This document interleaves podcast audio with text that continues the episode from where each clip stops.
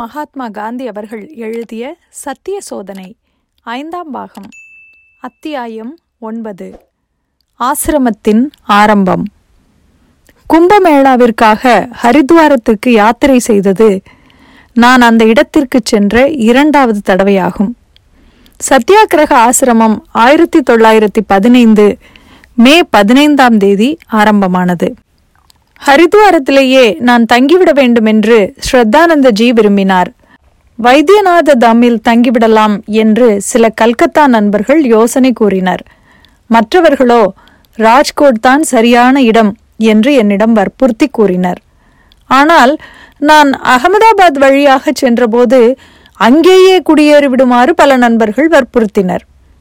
ஆசிரமத்தின் செலவுக்கு வேண்டியதற்கும் நாங்கள் வசிப்பதற்கு வீட்டுக்கும் ஏற்பாடு செய்வதாகவும் அவர்கள் கூறினார்கள். மற்ற இடங்களையெல்லாம் விட அகமதாபாத் என் மனத்திற்கு பிடித்திருந்தது. நான் குஜராத்தி ஆனதால் குஜராத்தி மொழியின் மூலம் நாட்டிற்கு அதிக அளவு சேவை செய்ய முடியும் என்று எண்ணினேன். மேலும் அகமதாபாத் கைத்தறி நெசவுக்கு பெயர் பெற்ற இடமாகையால் கையினால் நூற்கும் குடிசை தொழிலுக்கு புத்துயிர் அளிப்பதற்கு அது வசதியான இடமாக இருக்கும் என்றும் தோன்றியது. குஜராத்திற்கு அந்நகரம் தலைநகரம் என்பதால் மற்ற இடங்களையெல்லாம் விட அங்குள்ள பணக்காரர்கள் அதிக பண உதவி செய்வார்கள் என்ற நம்பிக்கையும் இருந்தது. அகமதாபாத் நண்பர்களுடன் பல விஷயங்களையும் குறித்து விவாதித்தேன். இயற்கையாகவே தீண்டாமை விஷயத்தை பற்றியும் அப்பொழுது விவாதித்தேன்.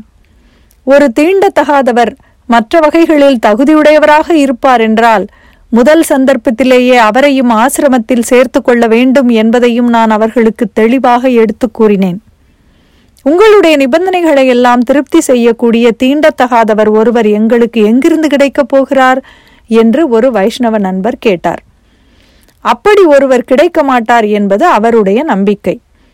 ஆசிரமத்தை அகமதாபாத்தில் ஆரம்பிப்பது என்று கடைசியாக முடிவு செய்தேன். ஆசிரமத்தை அமைப்பதற்கு இடத்தை பொறுத்தவரையில் எனக்கு முக்கியமாக உதவி செய்தவர் அகமதாபாத் பாரிஸ்டரான மிஸ்டர் ஜீவன்லால் தேசாய். தமது கோச்ராப் பங்களாவை வாடகைக்கு விட அவர் முன்வந்தார். நாங்களும் வாடகைக்கு அமர்த்தி கொள்ள தீர்மானித்தோம். ஆசிரமத்திற்கு என்ன பெயர் வைப்பது என்பதை முதலில் முடிவு செய்ய வேண்டி இருந்தது. சேவாஸ்ரமம், தப்போவனம் முதலிய பெயர்களை வைக்கலாம் என்று நான் கூறினேன்.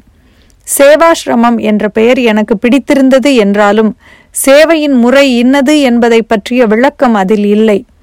தபோவனம் என்பது மிகைப்படுத்தி கூறும் பெயர் என்று தோன்றியது. ஏனென்றால் தவம் எங்களுக்கு பிரியமானதுதான் என்றாலும் நாங்கள் தபஸ்விகள் என்று எண்ணிக்கொண்டு விட முடியாது அல்லவா? சத்தியத்தில் பற்றுடன் இருப்பதே எங்கள் கோட்பாடு. சத்தியத்தை நாடி சத்தியத்தையே கட்டாயமாக அனுசரிப்பது எங்கள் வேலை. தென்னாப்பிரிக்காவில் நான் கையாண்ட முறையை இந்தியாவுக்கும் அறிமுகப்படுத்த விரும்பினேன். அந்த முறையை அனுசரிப்பது இந்தியாவில் எவ்வளவு தூரம் சாத்தியம் என்பதை சோதிக்கவும் ஆசைப்பட்டேன்.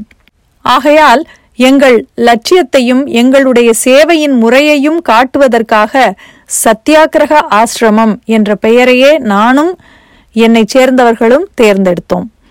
ஆசிரமத்தை நடத்துவதற்கு விதிகளையும் ஒழுக்க முறைகளையும் வகுக்க வேண்டியது அவசியமாயிற்று. இதற்கு ஒரு நகலை தயாரித்தோம். அதன் மீது நண்பர்களின் அபிப்பிராயத்தையும் கேட்டு அறிந்தோம். எங்களுக்கு கிடைத்த அபிப்பிராயங்களில் சர் குருதாஸ் பானர்ஜி அனுப்பியிருந்தது இன்னும் என் நினைவில் இருக்கிறது. நாங்கள் தயாரித்த விதிகள் அவருக்கு பிடித்திருந்தன. ஆனால் இளம் சந்ததியினரிடம் வருந்தத்தக்க வகையில் அடக்கம் என்பது இல்லாமல் இருப்பதால் ஒழுக்க முறைகளில் அதையும் ஒன்றாக சேர்த்து கொள்ள வேண்டும் என்று அவர் யோசனை கூறியிருந்தார். இந்த குறைபாட்டை நானும் கவனித்து வந்திருக்கிறேன். ஆனாலும் அடக்கம் என்பது விரதமாக கொள்ள வேண்டிய விஷயமாகிவிடும் என்று அஞ்சினேன். நான் என்ற அகந்தையை போக்கிக் கொண்டு விடுவதுதான் அடக்கம் என்பதற்குரிய உண்மையான பொருள். நான் என்பது அற்றுப்போவதே மோட்சம். இது அதனளவில் ஓர் ஒழுக்க முறையாக இருக்க முடியாது என்றாலும் இதை அடைவதற்கு மற்ற ஒழுக்க முறைகளை அனுசரிப்பது அவசியமாகும். மோட்சத்தை அடைய விரும்புகிறவரின் அல்லது ஒரு தொண்டரின் நடவடிக்கைகளில் அடக்கமோ அகந்தையின்மையோ இல்லையென்றால் மோட்சத்திலோ அல்லது தொண்டிலோ அவருக்கு ஆர்வம் இல்லை என்றே பொருள். அடக்கமில்லாத சேவை சுயநலமும் அகம்பாவமுமே அன்றி வேறல்ல. அந்த சமயத்தில் எங்கள் குழுவில் 13 தமிழர்கள் இருந்தார்கள்.